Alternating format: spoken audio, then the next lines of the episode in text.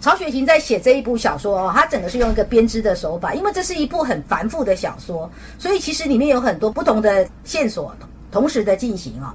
所以你在读这本小说的时候，其实你有些就好像你在看电影的时候，你要有一种镜头分镜的概念，就是说很多的情节是同时在进行。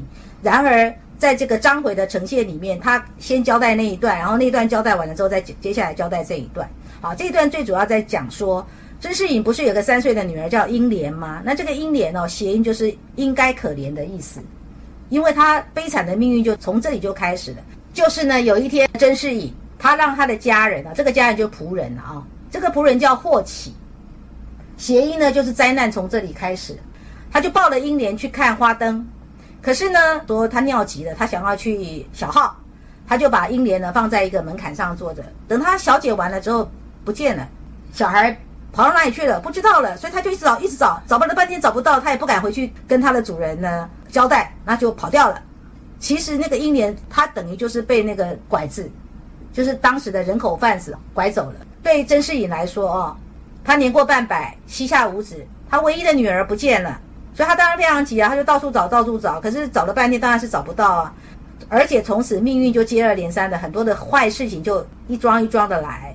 一开始是他的女儿不见了。然后他们夫妻两人思念女儿，然后常常呢怎么样？白天思念也哭，晚上思念也哭，人经不起这样的折腾，后来就生病了啊。他太太也生病了啊，然后就常常在吃药。那没有想到呢，三月十五那一天，他们的邻居葫芦庙那一边呢，因为发生了火灾，结果呢那个房子一间连一间哈，接二连三，天五挂四的，一整条街就全部烧干净了。甄士隐呢，他的家当什么都不见了。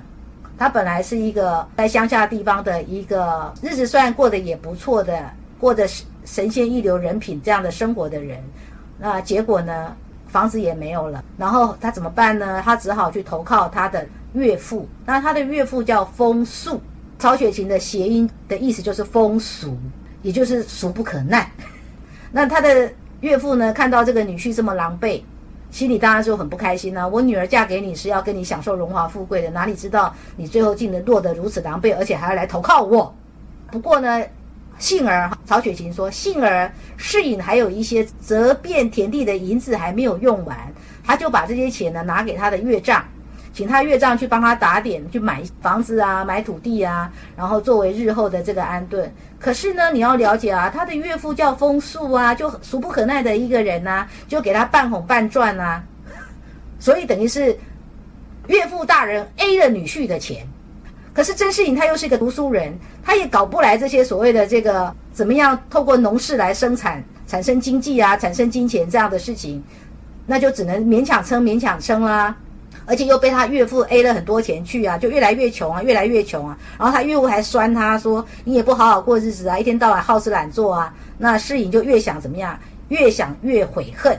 再来，他的年纪经过了这些事件的折腾之后，他又已经是本来就已经是一个半百的人，对他来讲情何以堪？所以贫病交工，渐渐露出那下世的光景来。